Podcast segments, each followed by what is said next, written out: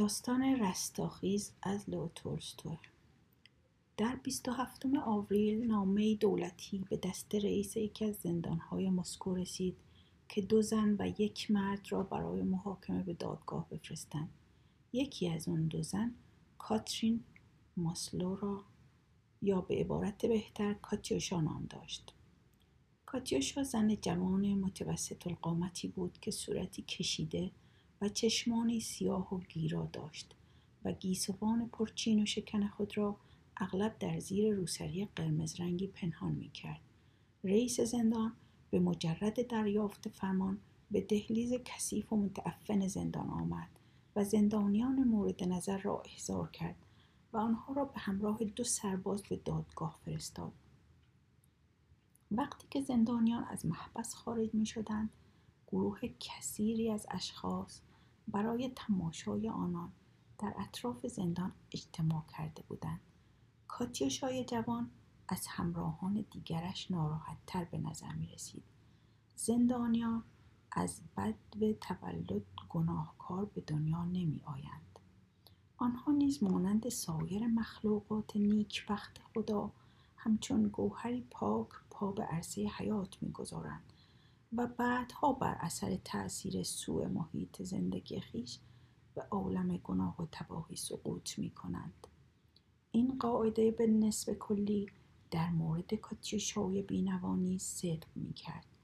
مادر او خانم جوانی بود که نزد دو خواهر متمکنی موسوم به ماریا و سوفیا کار می‌کرد و به امور مزرعه و چارپایان آنان رسیدگی می‌نمود. روزی کولی جوانی که از نزدیک مزرعه دو خواهر مزبور عبور می‌کرد چشمش به یک مستخدمه جوان افتاد. دل در گروه محبت او بست و از همان لحظه در صدد فریب دادن دختر برآمد. سرانجام دختر جوان در برابر عشق مرد کولی تاب نیاورد و تسلیم تمناهای آتشین او گردید. کاتیوشا ثمره همین عشق عجیب بود. مرد کولی پس از نیل به مقصود یک بار دیگر به دنبال سرنوشت خود رفت. چندین ماه بعد کاتیاشا پا به جهان پرآشوب نهاد.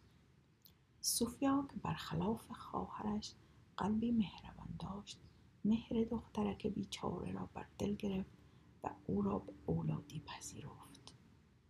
کاتیوشا سه ساله بود که مادر وقتش از دنیا رفت و او را تنها گذاشت.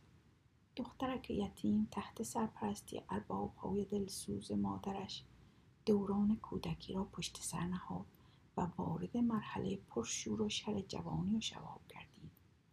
در این هنگام برادرزاده جوان و ثروتمند ماریا و سوفیا موسوم به دیمتری وانیایچ تکلیدوف که آزم جبهه نبرد بود برای دیدار امه های خیش وارد کاخ آنان گردید. دمیتری و کاتیوشا به محض روبرو شدن به هم سخت فریفته یکدیگر شدند و جوان اشرافی بی آنکه به عاقبت عمل خیش بیاندیشد دامن پاک دختر جوان لارلک دار ساخت و روزی که املاک امه های خود را ترک می گفت یکصد روب در جوف پاکتی نهاد و برای کاتیوشا گذاشت. چندی بعد کاتیوشا احساس کرد که حامله شده. ناچار منزل ماریا و سوفیا را ترک کرد و برای وضع هم به خانه قابله بیوی پناه برد. نوزاد او چند روز پس از تولد از جهان رفت و کاتیوشا در خانه به کلفتی پرداخت. ارباب خانه با وجود داشتن زن و فرزند چشم طمع به کلفت خود دوخت و با وی هم بستر گردید. به زودی زن او آن دو را غافلگیر ساخت و با خشم کاتیوشا را از خانه بیرون راند. از آن به بعد دختر بیچاره در هر خانه که به کار می پرداخت ناچار خورد فرمایش های آقا یا پسران جوان خانه مزبور را برآورده می ساخت و این وضع ناگوار به قدری ادامه یافت تا اینکه سرانجام کار کاتیوشا به یکی از خانه های عمومی کشید و رسما با سایر زنان هر جایی برای تأمین معاش به کار پرداخت. در سن 26 سالگی برای او حادثه ناگواری رخ داد که سرانجام کارش به زندانی شدن کشید. روز محکمه وقتی که دو سرباز کاتیوشا را وارد محکمه کردند دمیتری ورنویچ از خواب برخاست. پیش از صرف صبحانه به مطالعه نامه هایی که برایش رسیده بود پرداخت. جالب ترین آنها نامه بود که نامزد وی شاه دخت به وی نوشته و به دو تذکر داده بود که پس از ختم جلسه دادگاه برای صرف نهار به منزل او برود. این نامه به دمیتری خاطر نشان ساخت که باید به عنوان یکی از اعضای هیئت منصفه در دادگاه حضور به هم رساند. لذا بعد از صرف صبحانه به سرعت به دادگاه رفت. متهمینی که در آن روز محاکمه می شدند. عبارت بودند از سیمون و اوفمی مستخدمان مهمانخانه ماریتانی و کاتیوشا که قبلا معرفی شد. جریان قضیه بدین قرار بود که روز 17 ژانویه یکی از مستجران مهمانخانه که تاجری از اهالی سیبری بود برای عیش و نوش به سراغ کاتیوشا رفته پس از خرج کردن تمام پولهای خود از کاتیوشا خواسته بود که به اتاق وی در مهمانخانه رفته مقداری پول برای بیاورد. کاتیوشا به مهمانخانه مذکور رفته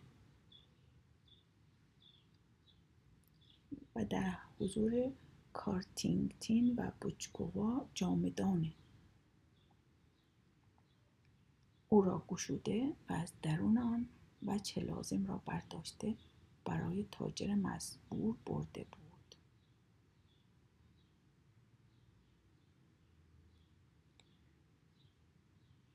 او هنگام بازگشت به زور کاتیاشا را به مهمانخانه مسکونی خود آورده و از کاتیوشا خواسته بود که شب را با وی به صبح رساند. چون کاتیوشا از وحشیگری آن مرد اطلاع داشت از سیمون کارتینگین و مستخدمه مهمانخانه یعنی اوفمی بوچکووا در این باره چاره جویی کرده بود و آن دو نیز گردی به دو داده و گفته بودند اگر بتوانی از این داروی خواب آور به او بخورانی هم ما و هم خودت را از دست او خلاص خواهی کرد. زن بینوا بی آنکه بداند گرد مزبور چیست آن را در مشروبی ریخته به خورد او داده بود. فردای آن روز معلوم شد که او به قتل رسیده. انگشتری الماس وی با کلیه پولهایش به سرقت رفته. و چون کسی جز کاتیوشا و تو دو کارگر مهمانخانه کس دیگری مجرم به نظر نمی رسید معموران آنها را دستگیر کرده و تحویل زندان دادند. نتیجه کار بود شکافی هم نشان داده بود که او توسط زهر مقتول شده. کاتیاشا در بازجویی های مقدماتی اعتراف کرده بود که انگشتری الماس را خود او بخشیده. ولی او اطلاع نداشته که گردی که به خود او می‌دهد زهر است. و به علاوه از گم شدن پولهای مرد تاجر نیز کوچکترین اطلاعی ندارم. به مجرد اینکه متهمین خود را معرفی کردند دمیتری قربانی بیگناهش را شناخت و دانست کاتیوشا همان دختر نگونبختی است که ده سال قبل گوهر افت خود را توسط او از دست داده. در تمام مدتی که متن ادعانامه قرائت میگردید وکلای متهمین و نماینده داستان و خود متهمین سخن می‌گفتند. دمیتری به, گناهی که در گذشته انجام داده و در نتیجه موجب سقوط یک دختر معصوم گردیده بود میاندیشید. سرانجام از اعضای هیئت منصفه خواسته شد که به اتاق دیگری رفته و پس از شغل کافی نظر خیش را نسبت به محکومیت یا بیگناهی متهمین اعلام دارند. هیئت منصفه نیز وظیفهاش را انجام داد و سپس دادگاه رأی خود را بدین طریق صادر کرد. کاتیوشا محکوم به چهار سال حبس با اعمال شاقه. کارتینگتین محکوم به هشت سال حبس با اعمال شاقه. بوچکووا محکوم به دو سال حبس با اعمال شاقه. کاتیوشا پس از شنیدن رأی دادگاه بانک برآورد که به خدا من بیگناه هم بیگناه. در حالی که اشک از چشمان زیبایش فرو میریخت. روی نیمکت افتاد و از هوش رفت. دمیتری که خود را مقصر اصلی می‌دانست دیگر طاقت نیاورد. به سرعت به نزد رئیس دادگاه رفت و از او پرسید که نسبت به رأی صادر شده می‌توان اعتراضی انجام داد یا خیر. رئیس دادگاه در پاسخ او گفت تنها مجلس سنا قادر به نقض این رأی است. دیمیتری بلافاصله به یکی از وکلای مبرز مراجعه کرد تا بلکه بتواند به کمک او کاری به نفع کاتیوشای بدبخت انجام دهد. دمیتری پس از خروج از محکمه به یاد آورد که باید به سراغ شاه دخت برود. در آنجا هرچه نامزد زیبای او کوشید که پی به علت ناراحتی ببرد موفق نگشت. دمیتری چون به هیچ وجه حال و حوصله خنده و شوخی و حتی مهرورزی را نداشت خداحافظی کرد و به خانهاش بازگشت. و چون خود را تنها یافت مدت مدیدی در باره عمل ناجوان مردانش نسبت به کاتیوشا اندیشید و بالاخره تصمیم گرفت در درجه نخست تمام جریان را برای نامزدش شهر داده و سپس با خیال راحت در صدد نجات کاتیوشا براید و حتی در صورت لزوم او را به ازدواج خود درآورد تا گناه بزرگش را جبران کرده باشد. ساعت شش کاتیوشا به زندان بازگردانیدند رئیس خانه که کاتیوشا در وقت آزادی در آن کار می‌کرد توسط یکی از نگهبانان سه روبل پول برای وی فرستاده بود. کاتیوشا با مقداری از آن پول دو قرص نان و مقداری سیگار برای خود خرید و وارد زندان شد. دوازده زن و سه کودک در آن سلول با او به سر می بردند. به مجرد داخل شدن کاتیوشا به زندان دور او حلقه زده بودند و از او پرسیدند که چه شد و دادگاه چه تصمیم برای وی گرفت. زن بیچاره اول آنها را از نتیجه رأی محکمه آگاه کرد و سپس از یکی از زنان زندانی که پیرزنی دنیا دیده و با تجربه بود مقداری مشروب خرید و اندوه به نوشیدنش پرداخت تا فکر سرنوشت شومش را فراموش کند. دمیتری روز بعد نخست به دادگستری رفت تا در آنجا وکیل خود را ببیند و بپرسد که چگونه می‌تواند مستقیما با کاتیوش تماس بگیرد. به وی گفته شد که برای عملی ساختن مقصودش باید موافقت دادستان به دست آورد. دمیتری بیدرنگ به دادستان مراجعه کرده تمام ماجرایش را برای او شهر داد و از او برای دیدار کاتیوشای بیگناه درخواست ملاقات کرد. دادستان سخنان مرد جوان را به دیوانگان شواهد داشت با دقت شنید و اجازه نامه لازم را برای وی صادر کرد. دمیتری در اولین فرصت به دیدار کاتیوشا تافت تا از او پوزش بخواهد و سپس رسما از وی تقاضای ازدواج کند تا بدین وسیله اندکی از بار گران گناهش کاسته شود. اما وقتی که چشمش به زن معصوم افتاد چنان دستخوش احساسات گردید که نتوانست جلوی گریهاش را بگیرد و اشکهایش بی اختیار سرازیر شد. زن تیر روز او را نشناخت. دمیتری خودش را معرفی کرده بعد لابه کنان درخواست بخشش نمود کاتیوشا با بغض و کینه به سخنان التماس آمیز او گوش فرا داد. دست آخر گفت لابد میدانی که من به چهار سال حبس با اعمال شاقی محکوم شده. قرار است به سیبری برده شوم. مرد جوان گفت می‌دانم. وکیل مبرزی گرفتم تا بلکه بتوانم تو وسط محکمه تا بلکه بتوانم توسط او حکم محکمه را نقض کنم. بعد در حالی که بغز گلویش را میفشرد گفت آخر بگو من برای جبران گناه که نسبت به تو مرتکب شدم چه باید بکنم؟ کاتیوشا که به هیچ وجه مایل نبود به گذشته بیاندیشد گفت راستی این حرفها چه فایده دارد؟ ممکن است از تو تقاضا کنم ده روب به من بدهی؟ مواظب باش نگهبان نبیند چون آن را از من خواهد گرفت. دمیتری ده روب از کیف خود درآورد و به زن بینوا داد. قبل از آنکه بتواند بیشتر به سخنان خود ادامه دهد وقت ملاقات به پایان رسید آن دو ناچار شدند از یکدیگر جدا شوند. در آخرین لحظه مرد جوان گفت باز هم به دیدنت خواهم آمد. وکیل دمیتری نامهای برای مجلس سنا نوشته پس از بیان بیگناهی کاتیوشا تقاضای نقض حکم دادگاه را کرده بود و چون نامه مزبور می بایستی به امضای متهمه برسد دمیتری یک بار دیگر به زندان رفت. اول نامه وکیل خود را به امضای کاتیوشا رساند. سپس دنباله صحبتهای گذشته خود را ادامه داده از او درخواست ازدواج کرد. کاتیوشا در آن روز مست بود و تا می توانست مرد جوان توهین و تحقیر کرد. سرانجام به او گفت تو یک بار به وسیله بدن من التهابات جنسی خود را فرو نشانده ای و این مرتبه هم می‌خواهی بدین وسیله سر خدا را کلاه گذاشته سعادت آخرت را به چنگ بیاوری. برو. یک بار گول خوردم. دیگر نمی‌توانی این دفعه فریبم بدهی. پس از آن اشکریزان از نگهبانان خواست که او را به سلولش بازگرداند فردای آن روز دمیتری به شهربانی مراجعه کرد. یک سره به سراغ دوستش که معاون اداری مزبور بود شتافت. آن دو دوست مدتی درباره خاطرات گذشته خود سخن گفتند و آنگاه دمیتری موضوع کاتیوشا را به میان آورد. و از معاون شهربانی تقاضا کرد که یک اجازه نامه دائمی برای ملاقات زن مزبور برای او صادر کند. بعد هم ترتیبی بدهد که کاتیوشا در بیمارستان زندان مشغول پرستاری شود. دوست دمیتری تقاضای اول او را بیدرنگ پذیرفت و انجام درخواست دوم او را موکول به چند روز دیگر کرد.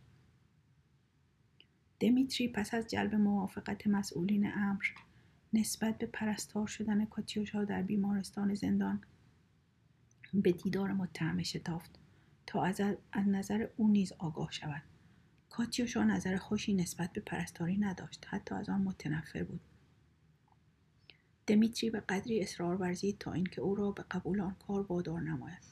همین که خیال مرد جوان از طرف کاتیوشا تا حدی آسوده گردید راه پایتخت را در پیش گرفت تا بلکه بتواند با استمداد طلبیدن از اقوام متنفذش اعضای مجلس سنا را وادار سازد که رأی دادگاه را لغو کنند. اما متاسفانه کوشش های او نتیجه نبخشید. مجلس سنا حاضر به نقض حکم دادگاه نگردید بلکه آن را تایید کرد. دمیتری که این وضع را دید مصمم شد به مسکو بازگردد. در وقت مقرر به اتفاق کاتیوشا به سیبری برود. به محض بازگشت به مسکو از وکیلش خواست تا نامهای به تزار بنویسد و سپس نامه را برداشت و به سوی بیمارستان زندان رفت تا آن را به امضای کاتیوشا نیز برساند. چون به بیمارستان رسید و تقاضای دیدن کاتیوشا کرد به وی خبر دادند که چون زن مزبور کوشیده جراح بیمارستان را گمراه سازد از این رو او را مجددا به زندان بازگردانیدند. این خبر ناگوار همچون پتکی بود که به مغز دمیتری وارد آمد. اما چون ناچار بود برای تخفیف گناه خود به هر کاری تن در دهد موضوع را نشنیده گرفت و روانه زندان شد. وقتی که با کاتیوشا روبرو شد هرچه کوشید تا تبسمی بر لب بیاورد نتوانست. با لحنی خشن گفت مجلس سنا با نقض حکم دادگاه مخالفت کرد. زن جوان که فهمیده بود دمیتری به بیمارستان رفته و کم و بیش از حادثه آگاه شده اشک ریزان گفت می‌دانستم که موفق نخواهیم شد. دمیتری نامه ای را که خطاب به تزار نوشته بود به امضای کاتیوشا رساند و با همان لحن خشک و سرد گفت من تصمیم خود را گرفتم و هیچ چیز نمی‌تواند آن را تغییر دهد. اگر تو تا آخر دنیا هم بروی به دنبالت خواهم آمد. وقتی که مرد جوان می‌خواست از زندان خارج شود کاتیوشا از او پرسید قبل از آمدن به اینجا به بیمارستان رفته بودی؟ دمیتری با ناراحتی گفت بله به بیمارستان رفته بودم. در این لحظه وی سرش را پایین انداخت و با همان برودتی که به سراغ کاتیوشا آمده بود از او جدا شد تا خود را برای رفتن به سیبری آماده سازد. عمل کاتیوشا در بیمارستان برای او خیلی ناگوار بود و هرچه میکوشید به خود دلداری دهد که این ضربات به کاستن بار گران گناه او کمک نماید موفق نمی‌شد. افکار سیاهی قلب و روحش را آکنده ساخته بود و حتی یک لحظه هم بدون مجال نمی‌داد تا بیاندیشد فکر کند که شاید به کاتیوشا تهمت زده باشند و شاید زن بیچاره تقصیری نداشته است. آری کاتیوشا در جریانی که در بیمارستان رخ داد به هیچ وجه گناهی نداشت. مقصر اصلی جراح بیمارستان بود. از روزی که کاتیوشا پا به بیمارستان گذاشت جراح بیمارستان مرتبا او را تعقیب می‌کرد. منتظر فرصتی بود تا به مقصود پلید خود نائل آید. سرانجام روزی زن جوان را تنها در اتاقی گیر آورد. به سوی او حمله ورگردید. وی را به زور در آغوش کشید. درست در همان وقت رئیس بیمارستان در اتاق را گشود و وارد آن گردید. جراح بیمارستان که آبرویش را در خطر می‌دید گناه را به گردن کاتیوشا انداخت و خود را بیگناه قلمداد کرد. کاتیوشا می‌توانست با بیان حقیقت اندکی از غم دمیتری را بکاهد ولی اصلا این کار را نکرد. با وجود اینکه کاملا بیگناه بود با سکوتش خود را گناهکار معرفی کرد.